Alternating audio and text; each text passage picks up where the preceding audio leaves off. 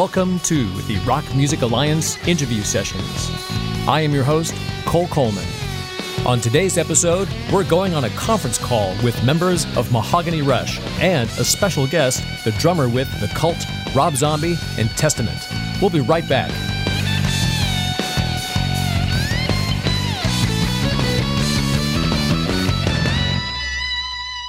Attention guitar players, join the thimble slide revolution and free your slide finger.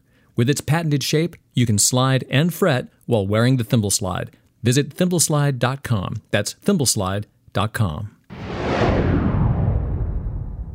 We're back and switching over to conference call with members of Mahogany Rush. We got uh, from Mahogany Rush, we have members Jimmy Ayoub, Paul Harwood, and Claudio Pesavento. And our special guest today is John Tempesta, drums with The Cult, White Zombie, Rob Zombie, and Testament. Yes, Very sir. yeah. Welcome, welcome to the Rock Music Alliance, guys. So, Paul and Jimmy, now I- am told you guys were actually there at the beginning. You guys are original members, right?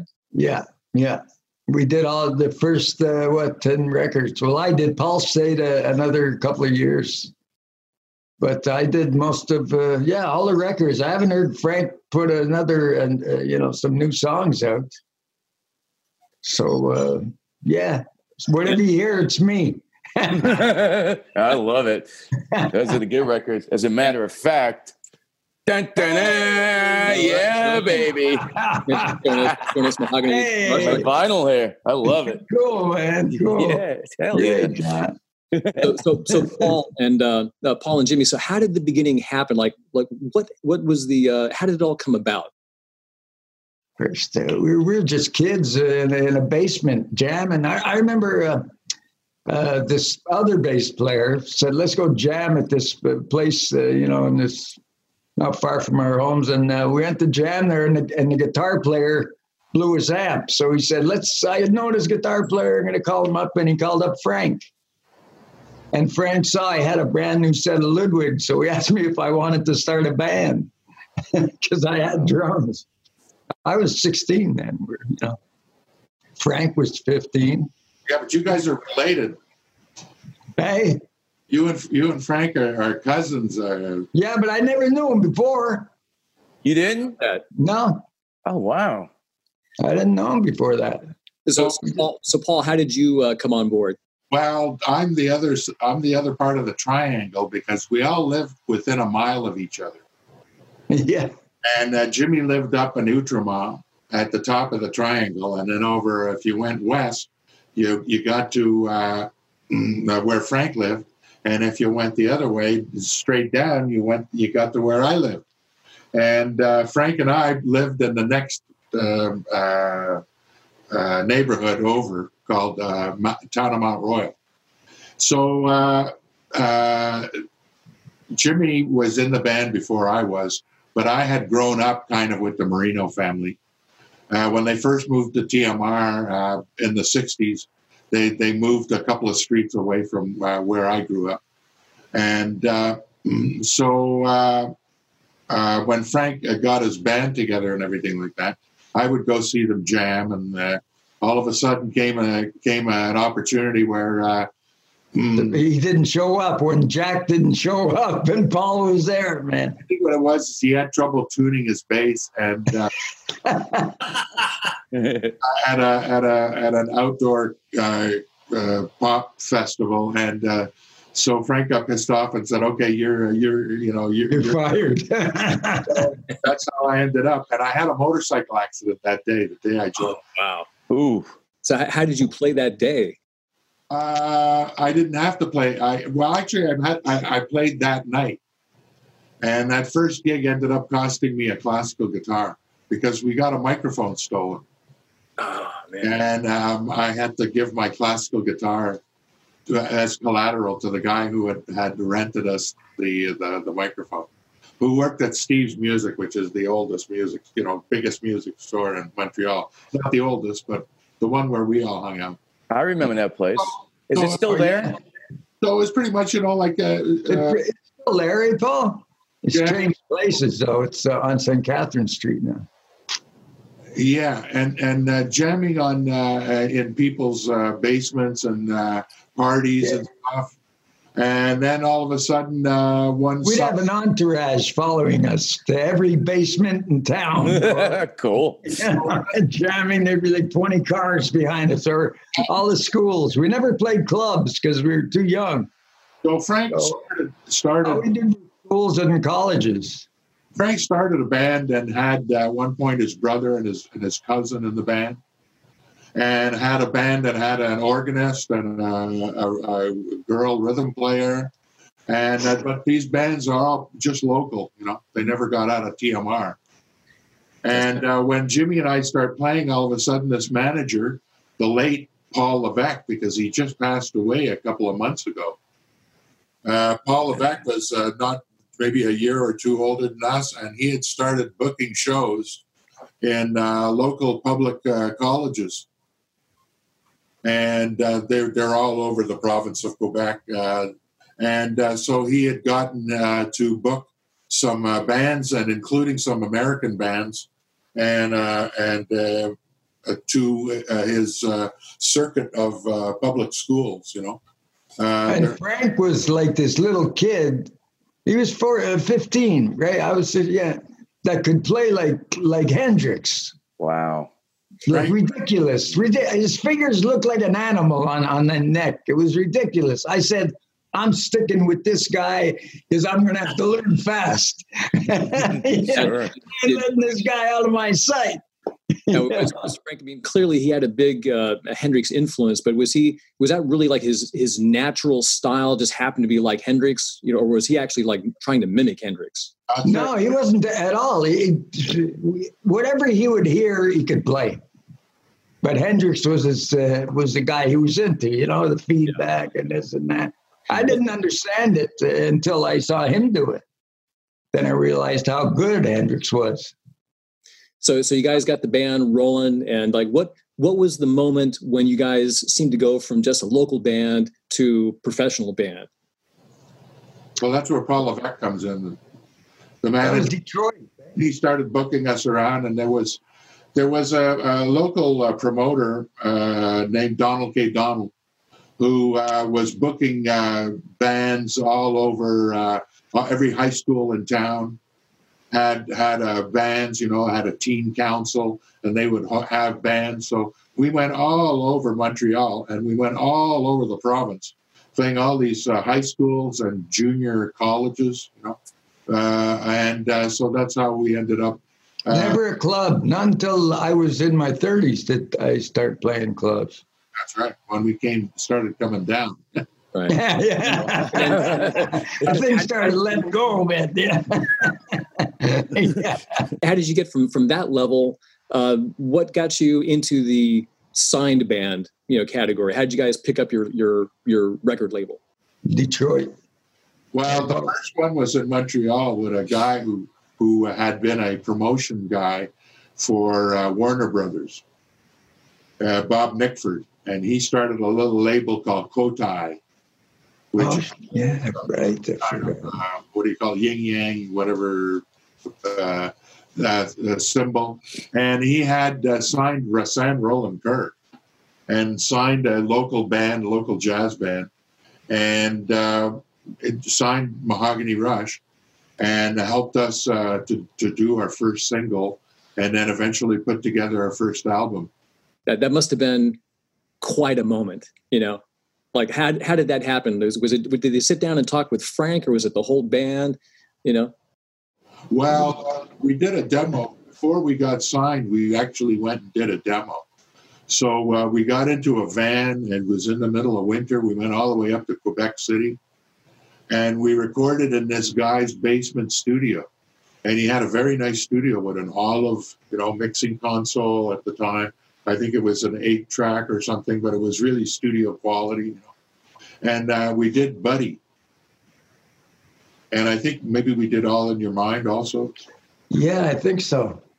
And uh, so uh, uh, we did a, a single first, and then uh, you know, but we got signed to that first local local uh, label, you know, and all of that got got airplay in Windsor, Ontario, which is right across the river from Detroit. Right. And CKLW was a monster uh, uh, FM, uh, AM, you know, uh, radio out of Windsor, and they were one of the biggest antennas in the Midwest. So uh, somebody in Detroit, Armen Boladian, uh, president of Westbound Records, heard heard the band on on Windsor radio. It was a black label. Came all the way to a private party that a guy hired us out in the country uh, where uh, maybe about, uh, I don't know, 30, 40 people from that little uh, uh, uh farming village came to the gig. And we played on a flatbed truck. Hmm.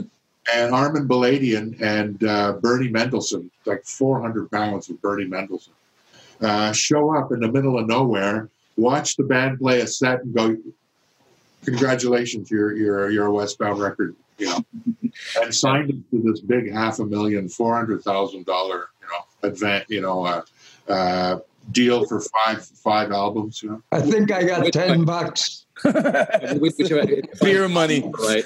Yeah, which, if I recall, back in back in those days, I mean, that is a major, major deal. Half half a million dollars in a five album deal. That is a, a major deal. It was, and and uh, we had completely vaulted right over the whole Canadian music scene.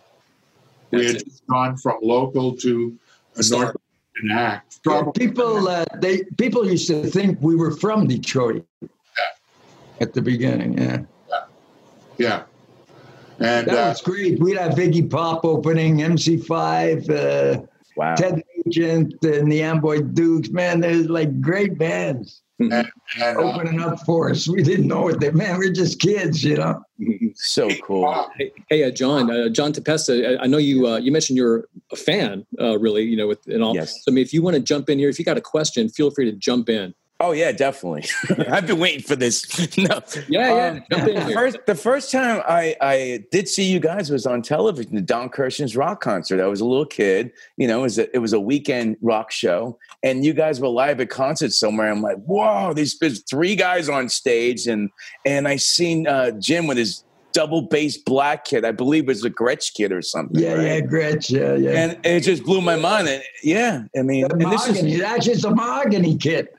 That's mahogany. Okay. Yeah. and so that just stuck with me. I was young. It was late night. I could, I just, you know, stayed up as late as I can to watch this. And it, it, just, it just sucked me in. And I've been a fan ever since, man. You know, that. Oh, and, and, then I'll tell you another funny story. I'm good friends with Zakk Wylde, right?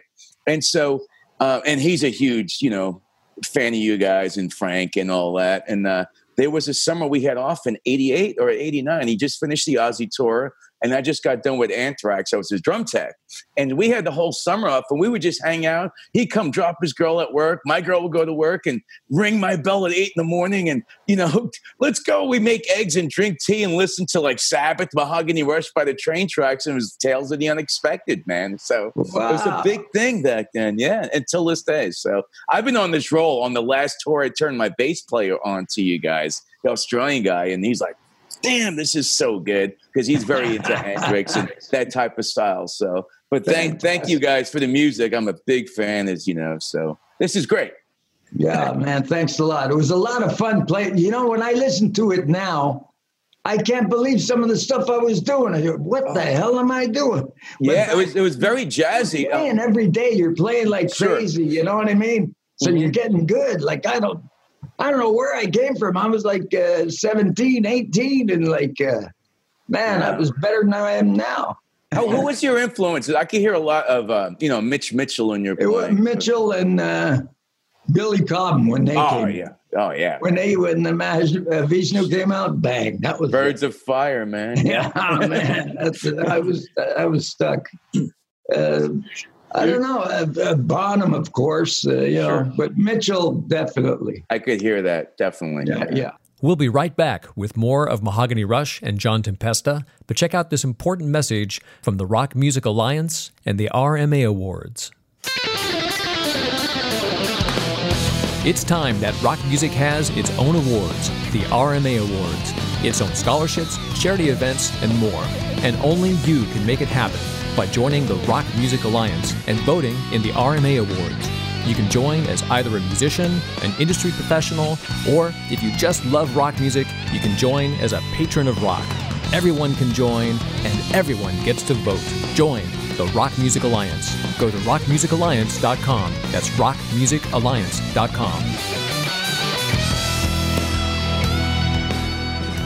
We're back with Mahogany Rush.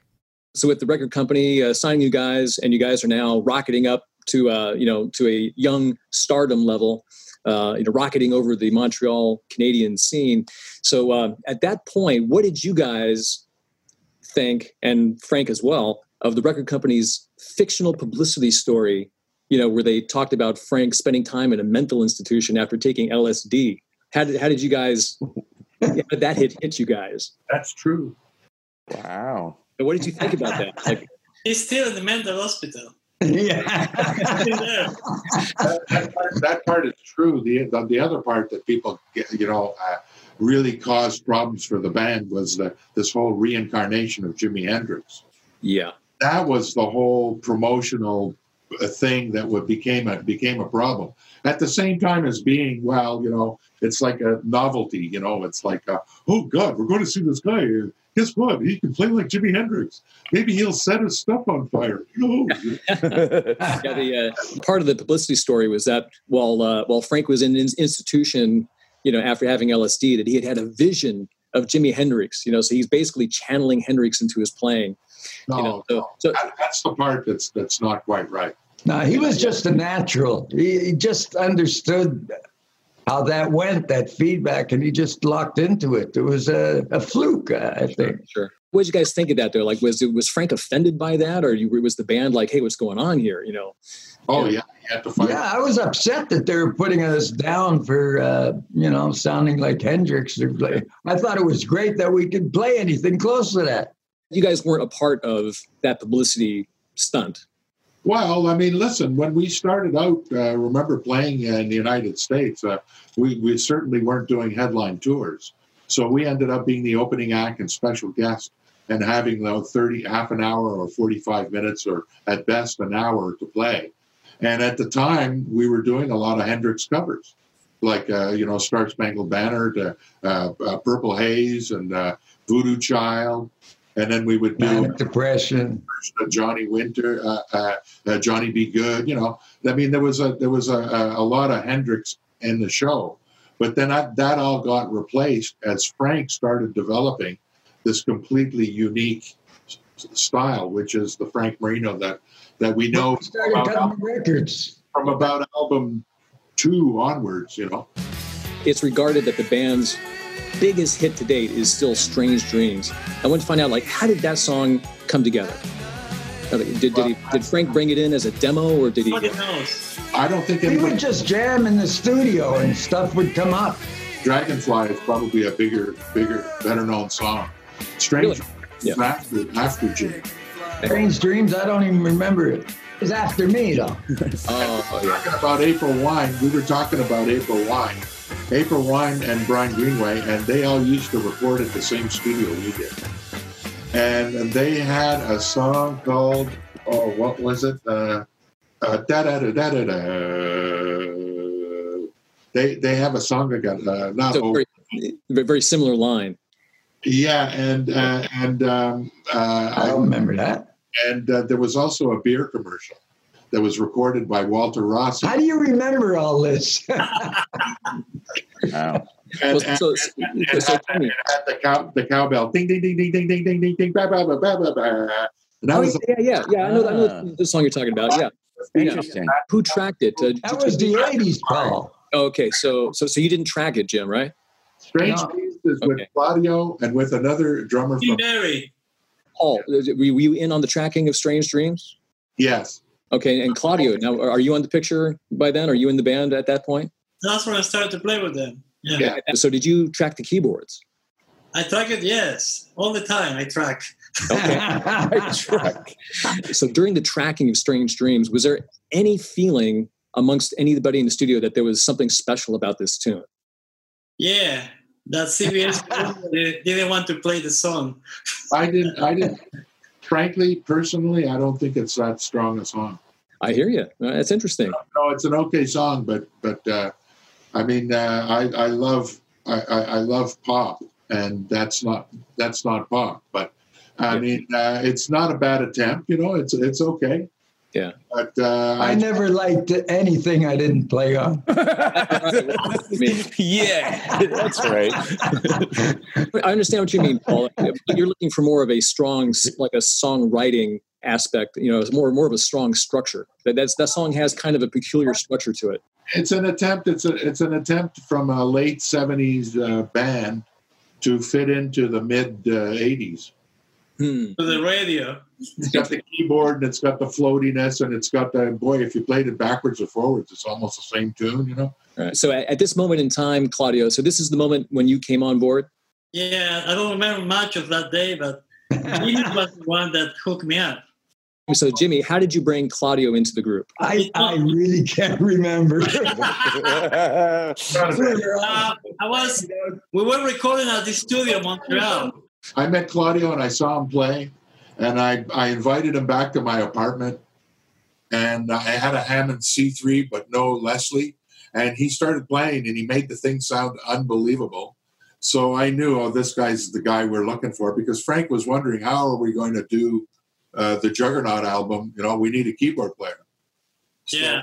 Uh, so I so I introduced Claudio to Frank, and they started jamming, and uh, But I met I met Jimmy at the studio at uh, Tony Barbara. Remember? okay, yeah, but but didn't we play in a group with uh, what's his name for uh, April Wine there? Yeah, yeah. Bill uh, Greenway, Brian. Yeah. No, Miles. Miles with That's- Miles. Yeah, Miles. that was after. How did you go from the the Canadian Montreal band into now you're doing like tours? New York management, right? uh, no, uh, We actually, were Krebs. New It York Krebs, yeah. they, they um, Armen Boladian of uh, Westbound Records. Uh, in those days, it, and I think it still is part of a recording contract, that the band has to make itself available for promotion of, of the, the recorded product. So that meant that we had to uh, uh, start promoting the product in the United States.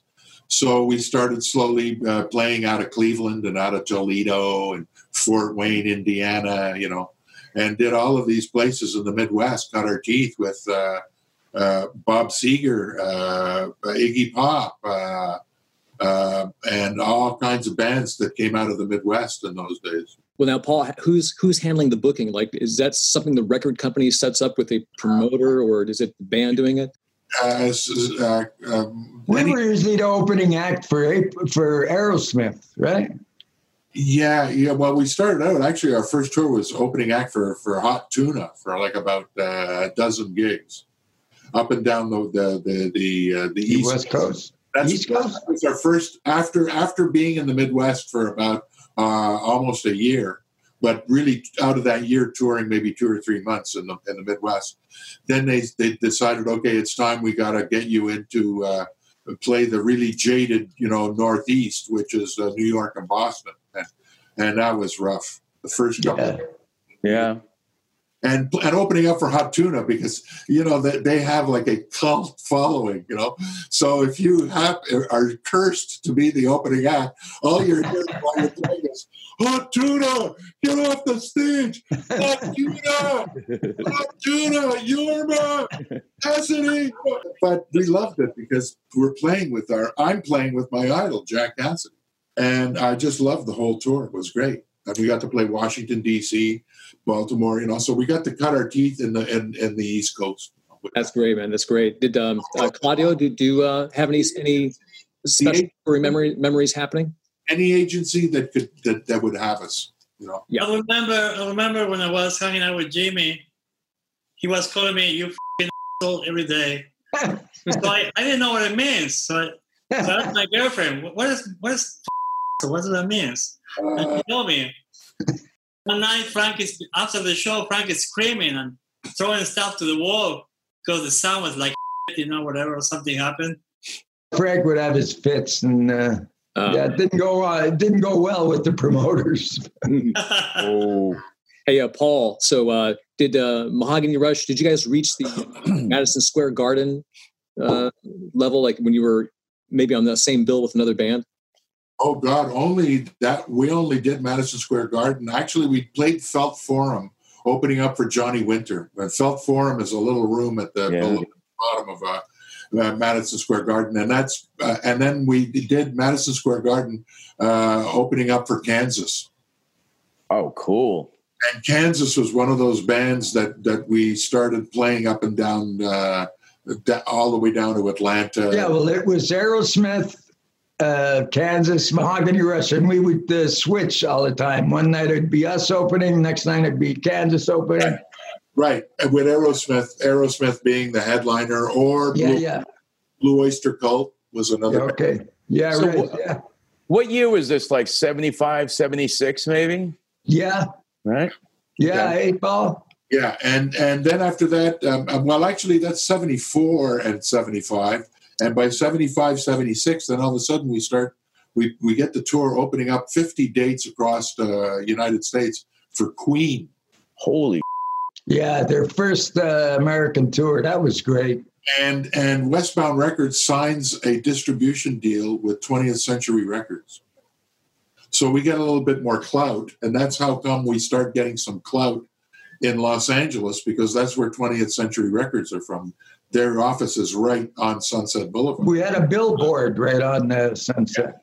So we we got a real good, you know, had Armen got really good connections for us in the West Coast, and I'm, uh, you know, so uh, uh, L.A. Came, kind of became a second home because that's where the label was. You know?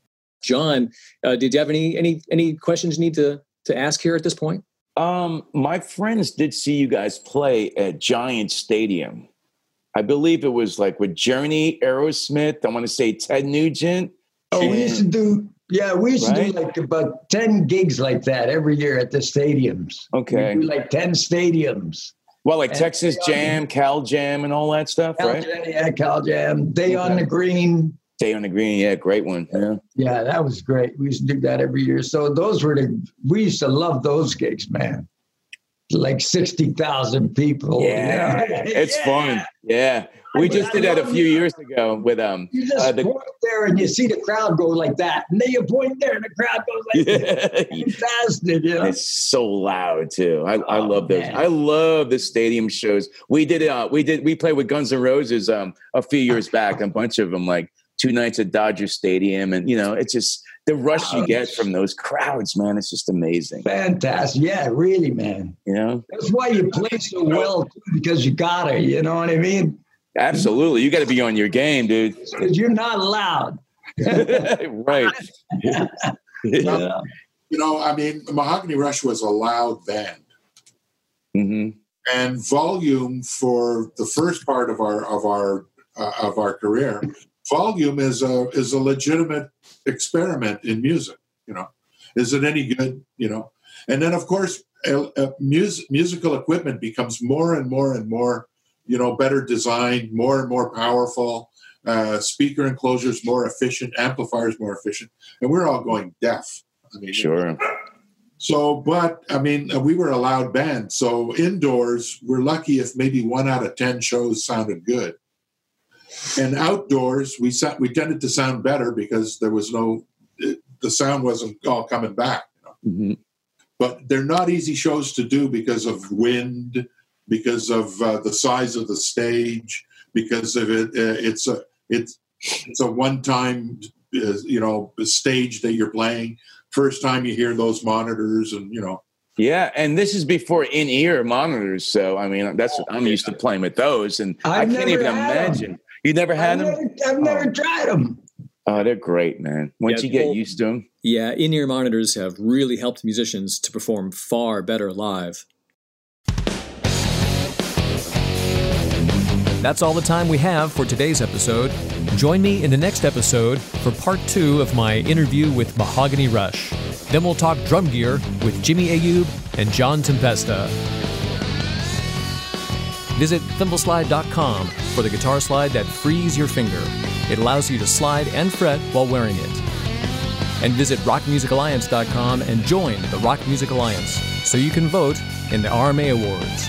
For the Rock Music Alliance, I'm Cole Coleman. Be well, stay well, and join the Rock Music Alliance.